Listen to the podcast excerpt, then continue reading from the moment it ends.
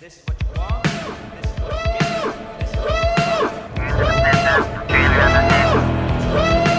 what you You have located Geekfest Rants, the entertainment podcast for genre geeks like you, Shall we play a game? covering the world of vintage and current film and television since 2010, Game over, man. Game over. featuring in depth conversations on sci fi, horror, fantasy, comics, toys, and conventions. So say we all! So say we all. And now sit back, relax, and enjoy today's show.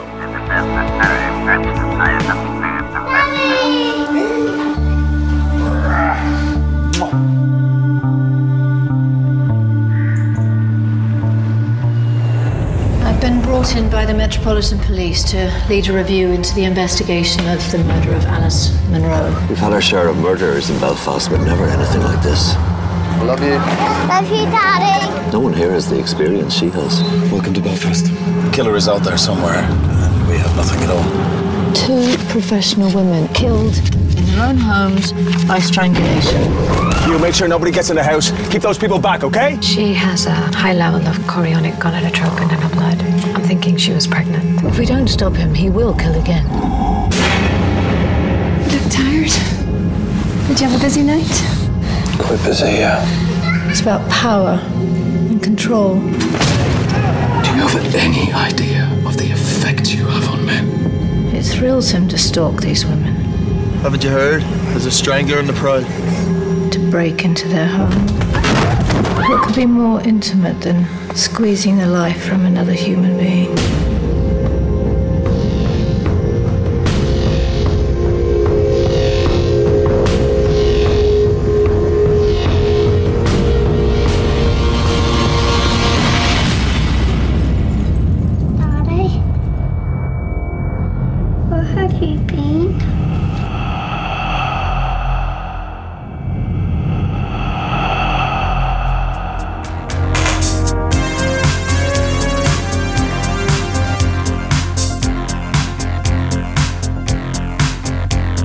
Everybody, and welcome to Geekfest Rants. My name is Carlos Perron, and today we are going to be talking about crime shows, thriller shows, you know, those kind of murder mystery type of shows, specifically a couple that I've been watching lately. And this includes The Head, The Fall, Mare of Easttown, and Clarice. So let's get started with some of these crime thriller mysteries. Television is not the truth. Television is an amusement park. Television is a circus, a carnival, a traveling troupe of acrobats, storytellers, dancers, singers, jugglers, sideshow freaks, lion tamers, and football players. We're in the boredom killing business. All right, the first of these crime, suspense, thriller related shows that I want to mention is called The Head. A very unusual title for a show. It's, I believe it's a short series. I don't believe it's meant to be a, you know, season after season kind of deal, unless they decide to make it. I don't know. But first, let me tell you how I found this show. Again, the way that I sometimes find these are so crazy. So on Facebook, I belong to a, uh, a group that is like fans of the movie The Thing. So every now and then they'll post, it's all about The Thing, The Thing, you know, pictures of The Thing, clips of The Thing, and this and that and the other. But every now and then they'll post, like, oh, I just watched this movie and it has a little bit of The Thing in it, or it's a little bit like The Thing, or it deals a little bit with The Thing, you know, that kind of stuff. And, and a lot of times they're they're really bad movies. Surprise, no mystery there. They're really bad. Sometimes I guess you you could get lucky. This time, I think I got lucky, and it's not because of the theme. It's just because of the setting and because of the mystery, but not because of the mechanics of the show in terms of the the genre. The thing is obviously a horror sci-fi movie. This is a kind of like a murder mystery kind of thing. There, there is no supernatural anything in this in this show. However, let me give you a little bit of the plot. It's basically an Arctic station that is about to switch crews from the summer to the winter crew. So one crew is going home and one crew is kind of coming in, getting ready for the, the winter, which is also where it's going to be dark like every day for a while. It's one of those kind of crazy scenarios where you know people have been known to to react not too well to having so much darkness and not enough sunlight. One of the best things about this miniseries, if you will, is that they kind of, you know, these crews are used to this thing. They're used to the switchover and they, they turn it into a, there's always like a party, I guess, when they switch from one to the other. So as they're switching from the summer to the winter crew, one of their traditions, they're, they're having like a barbecue outside in the snow. It's, it is kind of bizarre. But one of the, one of the traditions is also to watch the thing inside on their TV entertainment room, let's say. And it's, and you're like, oh my god, they're watching the thing. And some, there's one character I think she was like, no, I'm not watching this. This is just not right. but the rest of them, they're all kind of like, yeah, let's watch the. You know, they're watching it, and I forget which scene. It's probably one of the the most uh, heavier scenes in the movie. So th- there is two connections, I, I would say. Number one is the, the the the location and the suspense, and number two is the fact that they're watching that movie. Now, granted, that alone is not usually enough uh, for something to be good. This is a six part miniseries. And like I said, it's it's because we're in the theme of murder mystery, and I'm not going to go deep into the mechanics of the show in terms of who's there first, who's there second, who's there third. The point of this is that at a certain point in this story, once the winter crew takes over, they find one of their crew members decapitated. And it's the mystery of trying to figure out not only who is the killer, but why. What's going on here? And throughout the story, you know, you learn a lot about the backgrounds of all of these characters. And you also learn about another station that was abandoned before this story. I don't know, a year or two years before, or something like that. Very similar station to that one. There was some kind of fire that caused it to be damaged enough to be abandoned. And, and a lot of the people that used to work in that other station are now working in this station. Another important aspect of the story is that at a certain point, they lose contact with the winter crew. The outside world loses contact, so they send in kind of like a rescue team or an investigative team to see what's going on. And as that investigative team arrives, they're able to find two survivors, if you will, of that crew, of which you're being told kind of two points of view of what happened. So you have uh, like a young scientist, and she's the one telling you part of the story, and then an older guy telling you the other part of the story of, of what took place and how, you know, some of these people ended up disappearing or dying or something having to do with the you know the mystery surrounding that first initial murder that took place. It's really good. It's a foreign production, so the, it, has the feel of, of a foreign show. I think it was made in Spain. Well, uh, the I, I believe the producers were from Spain, but it's in English. But you do have all these other actors uh, international actors who every now and then they're talking in their language and then you get the subtitles. So you get that flavor of you're not always in your own language as you go along. I caught this show in HBO Max and it had a, apparently already premiered before internationally. So this is like the first time, I guess, that we get it in any shape or form. Uh, there is an actor here that I'll mention later uh, that, that I recognized. The the rest of the crew I completely did not recognize. There was actually one other guy that I did recognize, but I'm not I still not sure from where. The best thing about it is that it's short and it potentially could only be one season. I could see how you might want to push it to a second, but you're really, really pushing it. The ending of this series is very See, I don't even want to tell you. There's a there's a movie that I love where the ending kind of flips everything around on you. Uh, and this is kind of what you get here is that you you get to a point where like oh wait a minute is this is how it's happening or this is what took place and you are like no no this isn't what took place this is different so it, has a nice, nice twist at the end that could theoretically lead to a second series. Maybe, maybe not. I wouldn't be disappointed if they just left it the way it is because it's a nice you know, way of wrapping up the story. The setting is very good. Obviously, there's some CGI when it comes to gigantic vistas or panoramic or, or even the station itself. I'm pretty sure you can't just build that station out of nowhere, like the full station. I'm sure they built chunks of it. From what I understand, the outdoor scenes were shot in Iceland, but the sets were in Tenerife, in the Canary Islands. Interesting. And like I said, you do have such a big mix of uh, Asian actors, European actors. You got Spanish act. You know, you got so much that it's like th- there's a little for everybody in it, and it's good because it's you get to see how these people need to interact with each other to kind of get things going. Again, I, I recommend this one. This one's this was this was a fun one, and because of the thing connection, it's not only how I got there, but I'm glad that they actually threw that in there to make it kind of relevant. If you're into the thing, this is a good uh, hook, you know, to get you there. The second show I want to mention is called The Fall. Now, this is a show that's been out there for a while now. From what I understand, first of all, it's a British show. It has three seasons. First one was in 2013, 2014, and then 2016. That's how it was uh, spread out.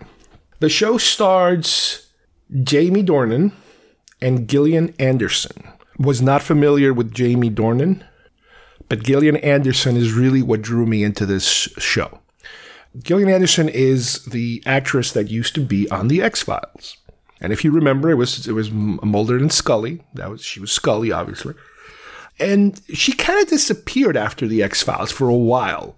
She didn't seem to do too many uh, TV shows or movies or anything, but then she just popped up one day, and I'm not entirely sure the series of events in terms of which came first, but I remember seeing her on the show Hannibal, the television version of the with with uh, Mads Mikkelsen, uh, kind of like the Red Dragon uh, post Red Dragon Hannibal time frame, and she played the psychologist that or the therapist or whatever that is treating Hannibal.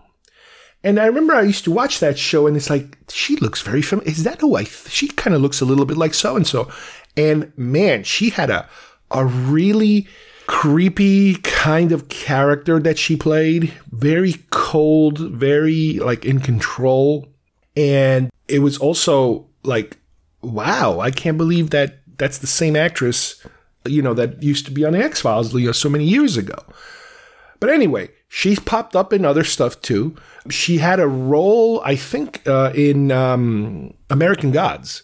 I think it was the first, might have been the first season. I'm not entirely sure, first or second, something like that. She played one of the gods, let's say, in a very, very weird role. She was wearing all kinds of different costumes and and makeup and stuff like that. And again, it was a very unconventional kind of role, a very surrealistic role, which is a, I mean, that show is, is pretty bizarre to begin with. So it, it, it kind of made sense that they would put her in something like this. But in this particular show, she is a detective. And because, again, we're in the subject of like uh, murder mysteries, she is a detective. Uh, this takes place in um, Ireland and she is brought in to help with a series of killings to investigate. And she's kind of like the outsider coming in to help. So she does have some kind of uh, resistance, a little bit, if you will, into coming in, you know, that sort of thing. Her character is really, really, I don't want to use the word interesting because I use that word a lot, but unusual. She is very cold. she is very analytical she has this presence and she has this previous relationships with with some of the characters that we meet. As a matter of fact, her direct immediate uh, supervisor, let's say, it's the same guy that I was mentioning before in the series The Head. He is one of the the the, the actor is also it's the same as one of those two survivors that is telling the story, relaying the story to them. Uh, so I'm like, I'm looking, at I'm like, that guy looks familiar. I'm like, oh my god, is that the guy from The Fall without a without the beard? I was like, yeah, that's what that that's who that guy is.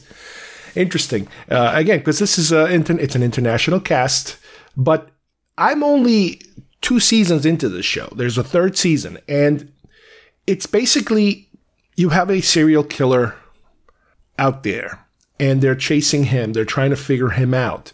And by the second season, you you go further. Again, I don't want to spoil anything, uh, but by the second season, you pretty much know what you're dealing with. They know what they're dealing with, and I'm about to start the third season, so we're getting very close to what happens next, which I'm really really interested.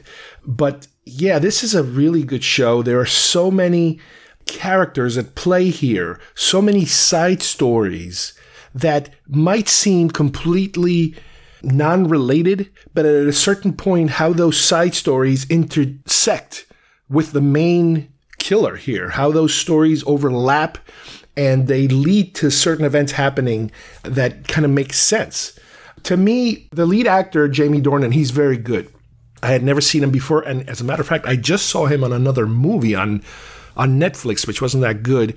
But I have a feeling he, I mean, he's probably been showing up in a lot more because this is this is a pretty old series when you think about it. It's already it's already like six years old, six seven years old. So it's kind of like wow, this thing has already uh, come and gone, and and and you know, dorks like me are just discovering it now. It's kind of like with, with Narcos. All of a sudden, I, I jumped on it, you know, after the fact. But the, the main thing about this series, and I'm going to say it, is Gillian Anderson. It is just amazing the job that she does on this show. And and I wonder if this is kind of like a new way of being typecast of her playing that character because she's so good at it. It would be interesting if she did like a comedy or something at one point at, at a certain point because right now all the things I've seen her is these very serious murder mystery type of things that that she does very well. But she didn't have this kind of presence back in X. Maybe it's because of Duchovny. Maybe because Duchovny was the star more or less of the show. He kind of sucked the air out of the room. She was always playing the straight, uh, you know, the straight man to the to the to the funny guy. You know, he was the weirdo, and she was like the the, the solid rock solid, you know, uh, scientific person.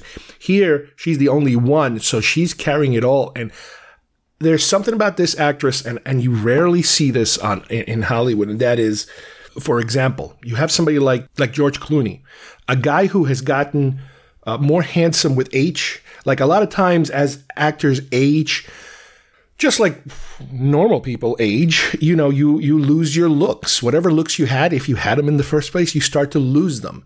There's a few people out there that, for some reason, it's the opposite. They seem to get better looking as they get older. Again, the best example is somebody like a George Clooney. I wouldn't say Brad Pitt because a Brad Pitt was already nice looking to begin with, so it's a matter of maintaining his his looks.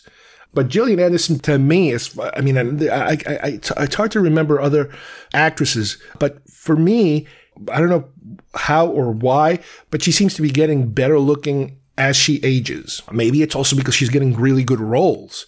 Maybe uh, the, these like a series like this one, a series like Hannibal, was something that just brought her to the forefront more. But again, there was also a period uh, I remember during X Files where I think she was pregnant for a while, and they wouldn't sh- they would shoot her a certain way because they're trying to hide the pregnancy. But I, I don't know if they worked it into the show at some point. You know, her face got a little fuller, different hair, and again, the Duchovny was the star, so I think they were just paying more attention to him.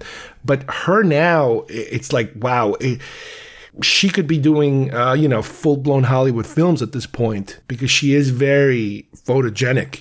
And in this show, she's fantastic. And I, I, hope this actually led to other things because, like I said, the third season was in 2016.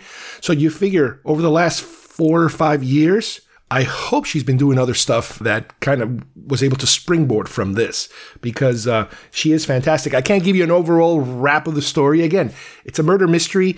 There's so many twists and turns in the story. It's one of those, you know, one step forward, two steps back kind of scenarios. And because we're about to enter the third season, for me, I can't really give you the overall sense of it. All I can tell you right now, the first two seasons are fantastic.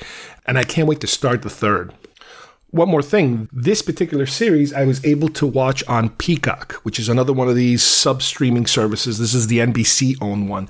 They got a couple of good shows on Peacock. Not, I mean, it's not, it's, they're nowhere near as good as, uh, the, their volume is not nowhere near as good as Netflix or Amazon, but they're, you know, they got some, some, some pretty good stuff in there hidden. Next up, we have Mare of Easttown. Once again, a show that I had no interest in, in terms of I hadn't heard anything about it. And it's funny because once again, I, I, do a lot of shows having to do sometimes with poster design and how posters are made and the inspiration for posters and all that stuff. And believe it or not, I, I think that th- that is still something that exists uh, in a different way, I guess, in this digital age of ours. Um, just like, for example, in the fall, the only way I knew about the fall was because there was a picture of Gillian Anderson. And I remember looking at it and I'm going like, wait, is that the, yeah, that's the, the, she was in Hannibal and, and that's the, and now, oh, it looks like she's got her own series. It's like, oh, you know, in Hannibal, she was like a bit player. But now in this particular series, she's the lead. So it's like, that's how I got kind of like brought to that, you know, to try out the show and to at least look into it a little bit more and to find out what's this? What is it? Is this a comedy? Is this a, a drama? Is it a sci fi show? What is it? And that's how I got there. Similar situation here. I, I think I saw a picture, or maybe I actually saw a full blown trailer. I'm not entirely sure of the star of this show, who is Kate Winslet. For those of you who don't remember, Kate Winslet, her big claim to fame was Titanic. That movie was huge, but I don't think I've heard much of her since then. She did quite a number of films after Titanic, but it, it's kind of like, you know, here or there. She was kind of like here or there, here or there. I, I don't think of her as a um, a very frequent working actress. I mean, I'm completely wrong when you probably look at her biography, and, and there were some uh, films that I am familiar with. Eternal Sunshine of the Spotless Mind, Little Children. You know, she's had some somewhat bigger than average films out there. But for some reason, she just doesn't stick in terms of uh, thinking of her as a oh it's another one of her films it's another one of her films. It's that that sort of you know pull when it comes to having all these films. This time around she's done a series. It's again it's a crime series. She plays a police detective in pennsylvania a small town in pennsylvania easttown and it's funny because she's english and she has to kind of do this Pennsylvania kind of accent. Uh, and in the previous one, I think Gillian Anderson is American and she's doing an English accent. So it's funny how they how they go back and forth with these accents and a lot of times you're you're you're surprised when you when you hear what is the actor's actual accent like for real uh, and not the characters they're playing watching her in this, I completely forgot that she is English and, and she does have a, a real English accent. This is a, a show, it's one season. I believe it's only one season. I mean, I guess theoretically they could do another season of it.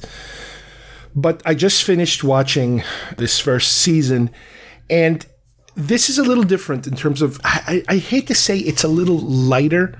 Again, compared to the previous shows we've been talking about, this one has very homey kind of scenarios between the the grandmother and the mother and some of the kids but when it turns it turns.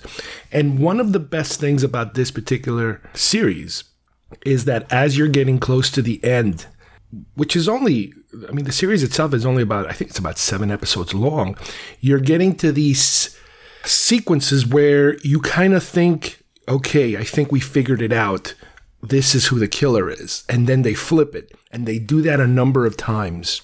And you can kind of, I mean, you can cheat by kind of saying that, all right, by the time I get to this episode, you know who the killer is, but there's another episode after this, or there's two more episodes after this. So that's kind of a, a slight cheat without being spoiled directly as to who the killer is. But you kind of expect that. You kind of make the calculation that if you still have another episode to go, it cannot just be a you know a goodbye episode. There's got to be some meat and potatoes coming in that next episode. The other thing about this series is that it presents to you many suspects, many many suspects, and some of them are so obviously possible killers, and some of them are so impossible killers that make even more of a possible killer. You know, when I watch these these mystery um, crime dramas or, or you know uh, suspense films, you know, I always try to say, all right, let me see who they're throwing at me. Uh, let me see who are the suspects that are clear, clearly suspects. And then I'm like, well, let me see who are not the suspects. This guy's not a suspect. This guy's not a suspect. You know, that kind of thing. And then I'm like, okay, if they want to really flip it, they're going to go for the person that is the least, the least uh, likely to be that suspect. And I think they kind of succeed or they kind of do it on purpose because they are kind of throwing these red herrings out for us. Or you could be just analyzing. I mean, you could just analyze something to death and you can tie yourself into a knot, which which I've done many times.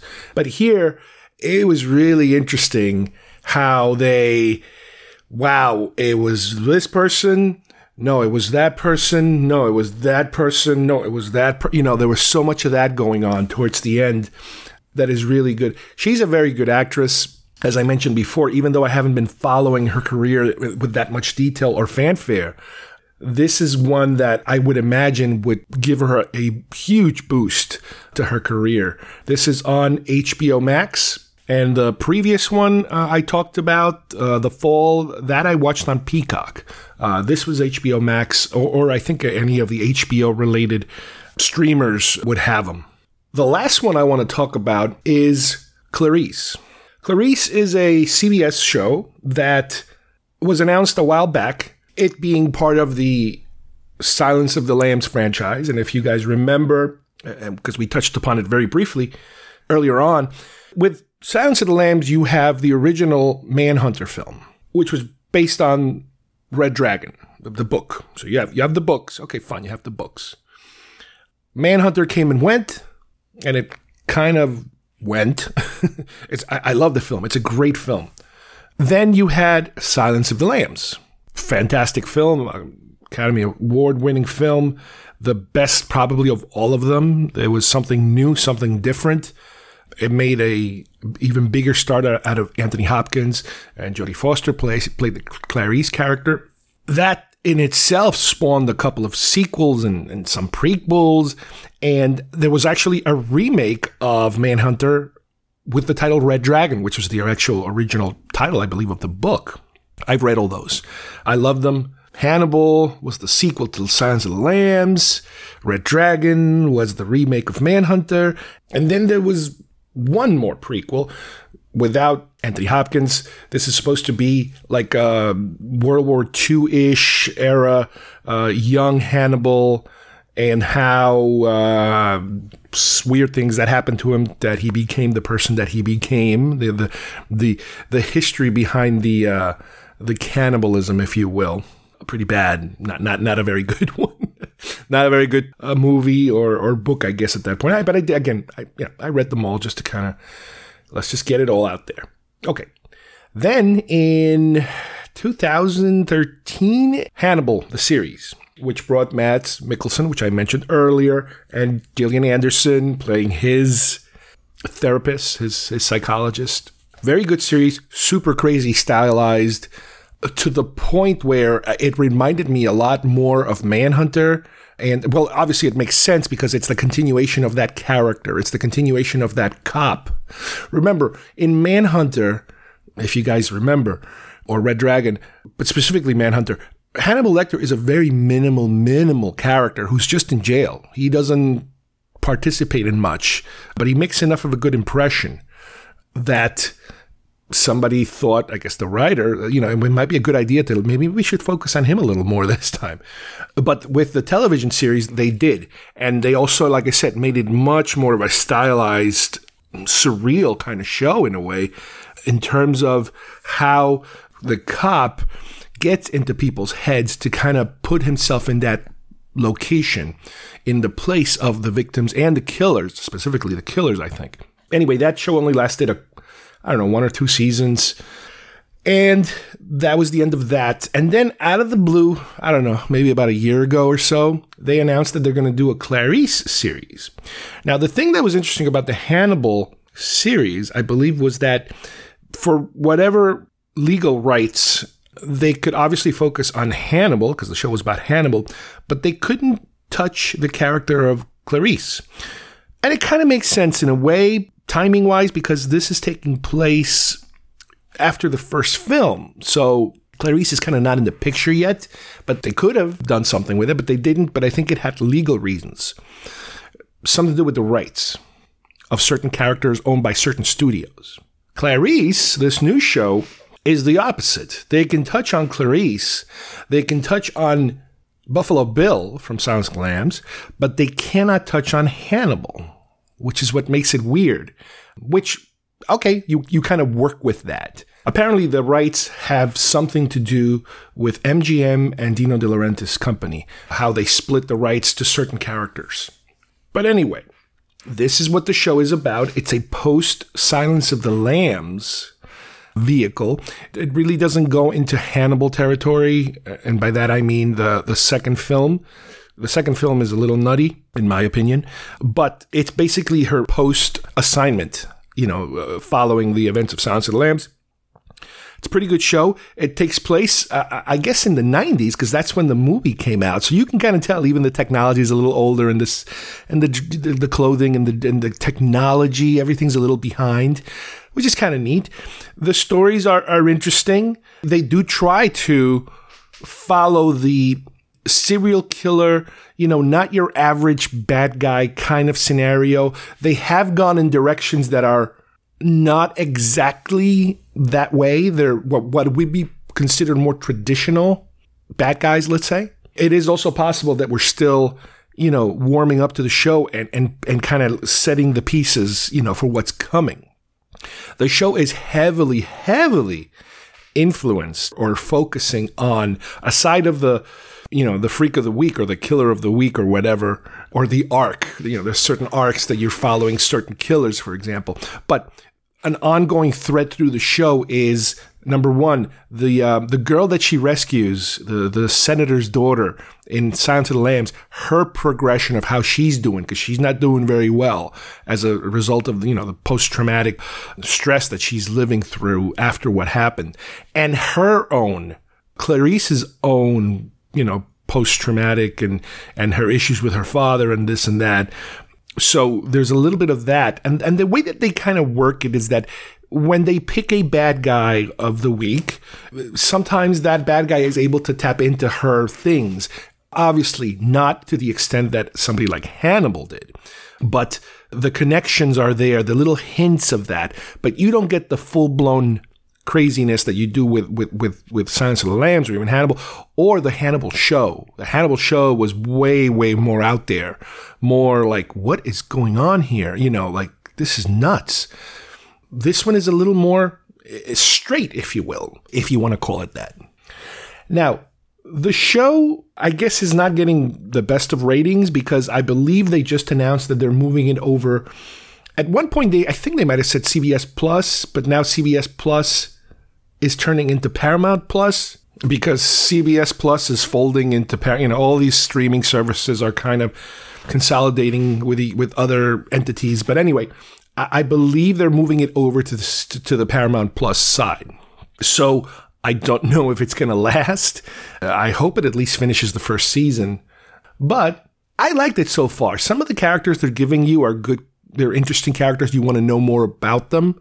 The look of the show is pretty good, the, the aesthetics of the show. The arc that they're following, and it almost seems to me like they're going to be doing like one arc per season. Like they're they're focusing this one season on a something to do with medical research and somebody's killing the test subjects or something like that. And you know, the killers of the week, you know, whoever happens to be the the bad guy, you do kind of frame them as pretty creepy individuals, but not exactly, you know, Hannibal Lecter type or even Buffalo Bill type. It's funny because they, they do a lot of recreations uh, or reenactments of, of the Buffalo Bill character. And they have an actor that kind of looks like him, and they it's really cool how they were able to match so many of the scenes because you know you had a lot of flashbacks and that sort of thing. And I believe they're using original footage, not stuff from the original films, but they, they shoot their own footage with their own actor. And it's really, really cool how they can recreate all that stuff. But anyway, that's that's kind of like the format of the show. But something really interesting happened that I, I, I wasn't expecting and and it, it was something that was kind of off way on the radar.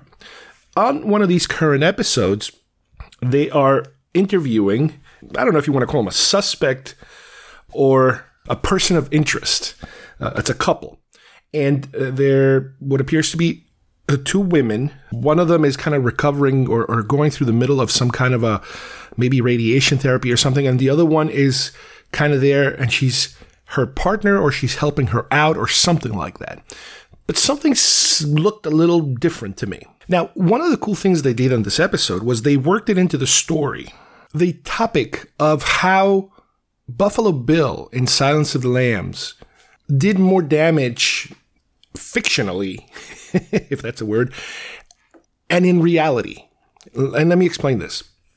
Again, this goes back to uh, a subject we talked about before, and that is, I think it was the Gina Carano situation about her comments of of trans people and and you know insensitivity and making fun of the the whole trans subject. Silence of the Lambs is a to me it's a great film. It is just such a great groundbreaking horror thriller type of film.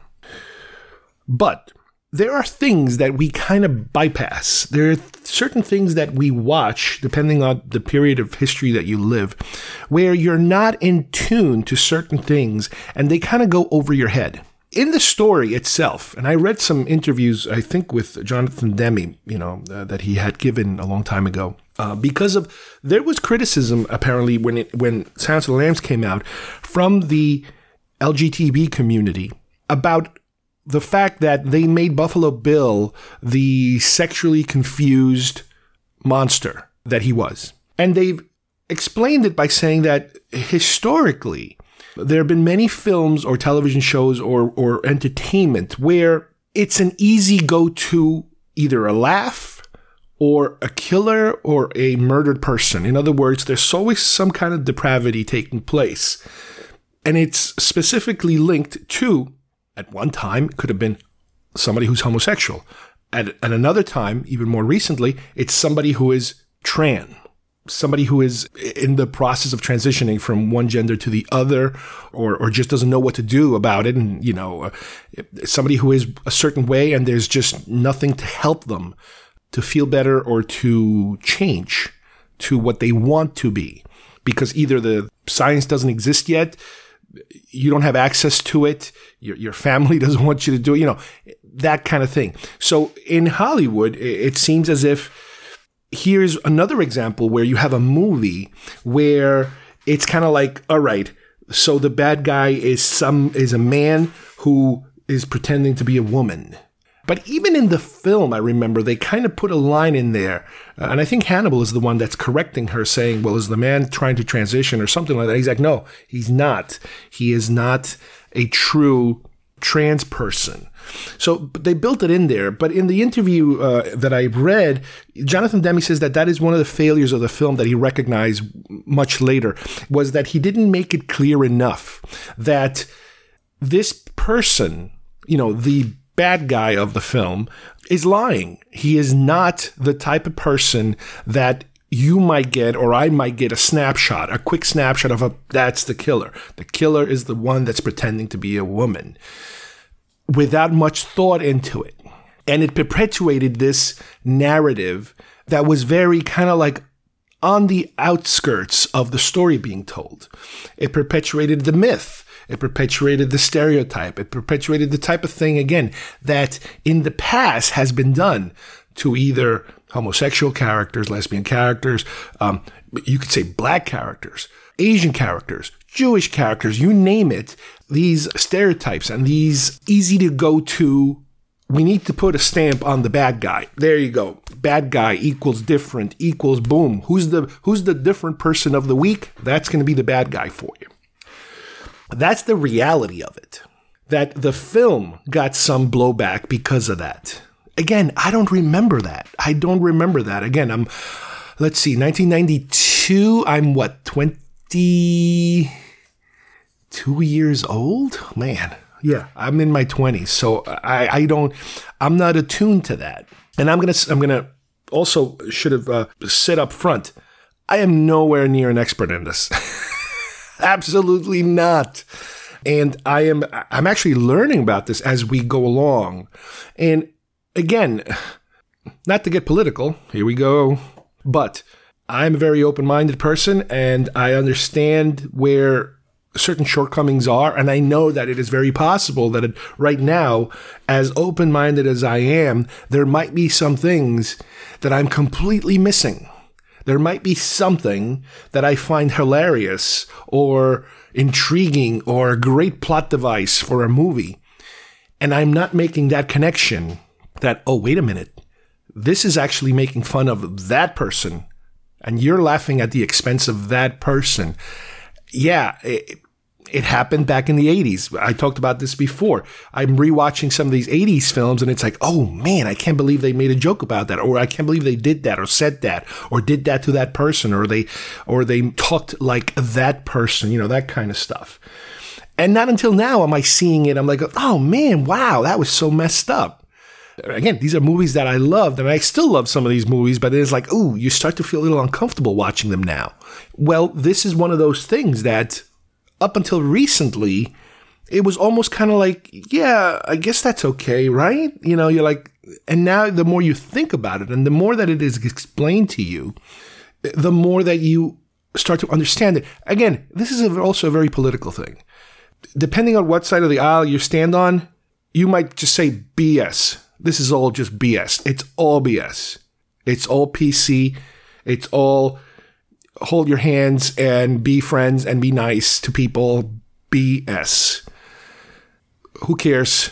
And you know, to, to quote a, one of the slogans from the past elections, F your feelings.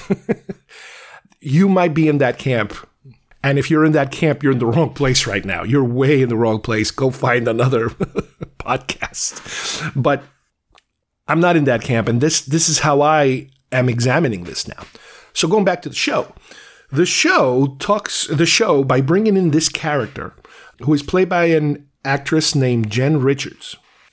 By bringing in that character, the character talks to Clarice and tells her that she doesn't want to help her out because of, you know, all the blowback that happened after the, the Buffalo Bill case in terms of how people like her were kind of demonized and then you kind of like, okay, I understand what's going on now. This person is a trans person that I guess used to be a man at one point and now is a woman. And she is talking about the difficulty of the popularity of the case, again, in the fictional world of Silence of the Lambs, but it's really talking about the real world of Silence of the Lambs. The fear and the prejudices that I guess the character or in real life some people experienced because of the negative portrayal of a character that was thought to be a trans character, which wasn't. But it just overtook everything. You know, the, the media and the mass enjoyment of the film uh, kind of sidetracked. Oh, bad guy. That's the bad guy. That's the bad guy. Let's just leave it at that. And now what they did is they have a multi-part episode now, which I'm still in the process of, of watching because they've been delaying them a little bit, of how this character will interact now with the story. Originally, I read that the, this actress was brought in as a consultant because they wanted to address that issue.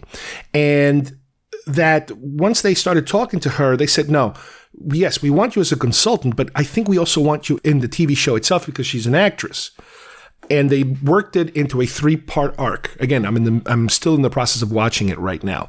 But I was like, I remember I was watching it and I'm like, are they going there? I'm like, oh my God, I can't believe they're going there. They're actually addressing this.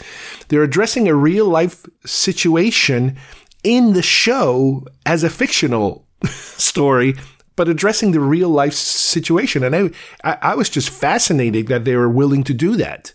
And then I started researching this actress uh, again, Jen Richards, and I saw that uh, one of the things on her bio was a documentary, and and and she kind of explains that that's one of the ways that she got into this whole thing, you know, kind of being an activist, you know, for the trans community. That she was in a documentary called Disclosure, and I was able to find it on Netflix. I think it was Netflix, and it's all about the media portrayal of trans individuals and it's really good. There's some parts of the documentary that I was like, what the hell is this all about? You know, like I said before, I am not an expert. I am learning about this. And one of the things that they mentioned on the documentary, aside from all the examples they give you, which is great, you get to see historically in film and television how trans characters are portrayed or how trans actors actors and actresses are portrayed. And you do see that that common thing of they fall under certain subtopics. They're either crazy killers or murder victims. You know, or, you know, all the they, they, they're basically put in these weird scenarios, and they explain how a lot of these people, whether very old now or very young, you know, new people, how they've been getting their idea of what that is or what they should be from television. Because nobody wants to talk about it at home, nobody's going to talk about it in school. It was one of those secret things. Again, it, kind of follows a, a, similar path as the, um, the homosexual or lesbian kind of um, stories you hear about. Oh, in the past, this is how it was, and this is how it is, and this is how people kept quiet, and you're in the closet, out of the closet, you know, that whole thing. It kind of follows that trend. And you do see it. It's like, yeah, if you don't have anybody to talk to about that, where do you go? And where do you get your information? And unfortunately, television and film, they were dealing in stereotypes like they always do. They always do. They, unfortunately, little by little, you start to see characters that are more realistic and that are not necessarily stereotypes. And that's kind of what they're doing here in this particular show and in other shows now. It's one of these very slow crawls to civility, if you will. Where on one side you have people saying, nah, get out of here, get back in the closet, you know, that kind of stuff. You know, they're all evil, eh, blah, blah, blah. And then on the other side, you have, no, these are just regular people that are just a little different. That's all it is. Once again, I'm going to say this just to remind you, I still don't know how all this works. I still try to make sense of the gender pronoun thing. I think I almost understand it, but it's one of those things that if you're in a situation where you think you might be hurting somebody's feelings, why do that? Why purposely hurt somebody's feelings when you have the option of not hurting somebody's feelings? Why cause pain when you don't have to?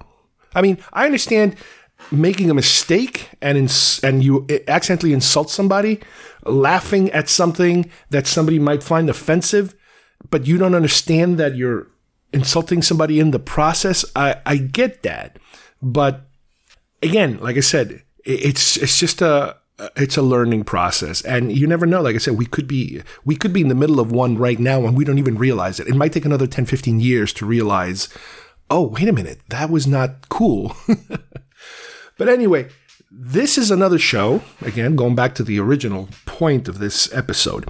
Because to me, it follows the Hannibal Lecter story, the Silence of the Lamb story. I'm all for it. I want to see more. I want to see where it goes, really. I, I really like to see what direction it goes.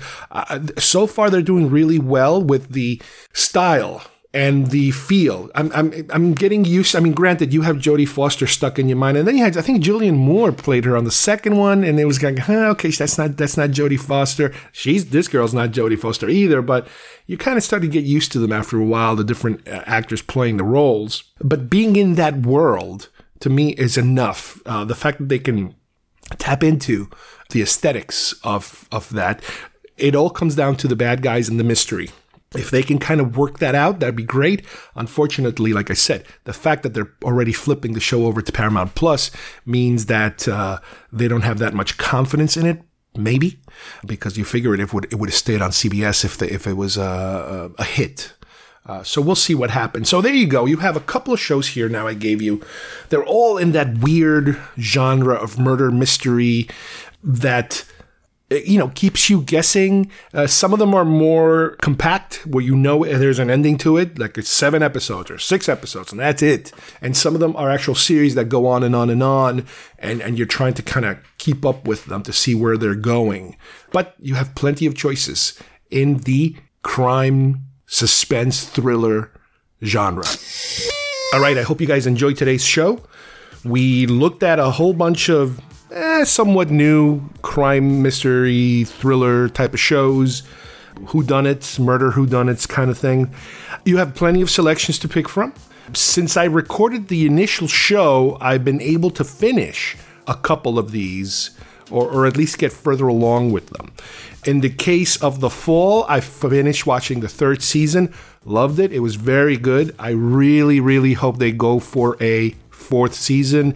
There have been a couple of interviews popping up here or there Gillian Anderson and also, I think, the producer of the show talking about the possibility of reuniting for a fourth se- uh, series, a fourth season. I'm not sure exactly what direction they could take the show because season three definitely has a finality to it, if you will. It's really, really good how they examine the post capture and the the media fascination and the people that get affected by this particular individual you know, as he is being evaluated, you know, and prepped for trial. They did a really, really good job because uh, I honestly wasn't sure where were they going to go with the third season, and they went in a great. And my God, talk about a some shocking developments and some shocking scenes. There's a scene where I I was like, "Holy f!" right there in the living room. It was wow! I couldn't believe what just happened, and. Uh, again, it was just amazing how how good that was. That's all I'm going to say about it. the other show uh, I want to mention a little bit more is Clarice. I believe they, since I talked last, they're definitely uh, heading in that direction. I do not think the show is getting renewed. Uh, as a matter of fact, I, am pretty sure it's not getting renewed, uh, but they are going to shift, I believe, the rest of it to Paramount Plus. They concluded that particular arc I was telling you about before in a good way when you really think about the trajectory of that character and how they portrayed that character. It's, yeah, you're like, wow, they actually made this character somewhat of a person that saves the day kind of thing. She, she does something unexpectedly that helps them get to a position where they're in, in much better shape than they were before. Uh, so that was kind of neat that they didn't just relegate it back to the traditional stereotypical tropes that we talked about earlier. Too bad the show is going away. You know, it's like, wow, okay, hey, whatever. You never know. You might get another chance uh, at, at a, at, a, Hannibal or a Silence of the Lambs type of thing sometime in the future. There's little blips here or there of the possibility of doing something with Hannibal again, uh, Mads Mikkelsen's Hannibal. So you never know uh, which way this is going to go. But I hope you enjoyed this show. Uh, there's, like I said, there's plenty to pick from for you guys if you are into the uh, the murder mysteries, you know, the, the whodunits, that kind of stuff. Uh, uh, and I'm sure there's even more out there that I haven't even touched yet. But you got a, a nice selection here to pick from. So, on behalf of everybody here, thanks for listening, and we'll see you soon here at GeekFest Rants. Bye bye, everybody.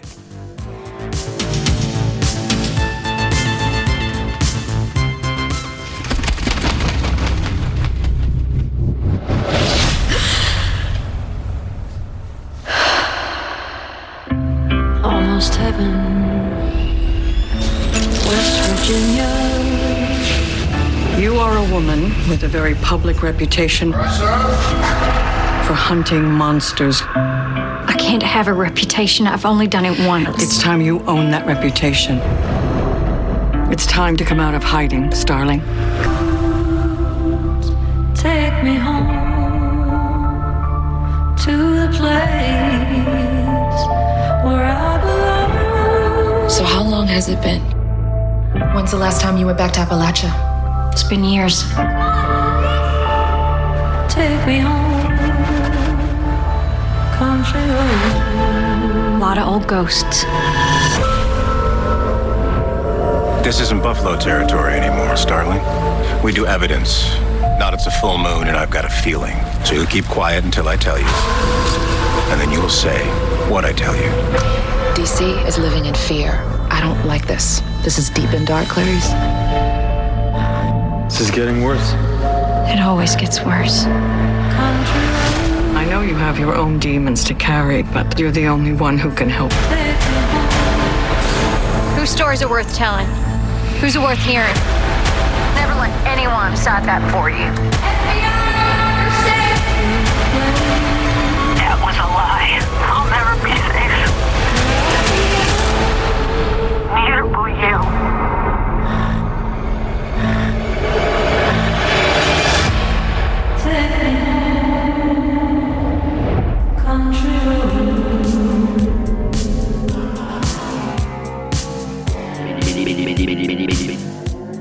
You would like to subscribe to our show, send us messages, or see video links to some of the topics we talked about today, please visit our homepage at geekfestrants.com or our YouTube channel, Facebook page, or iTunes at Geekfest Rants. I don't know what we're yelling about! Geekfest Rants is produced by Carlos Perone, copyright 2021.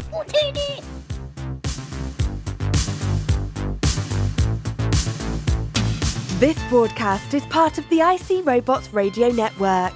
Visit icrobots.com for this and many other nerd slash nostalgia related podcasts. You won't be sorry for long.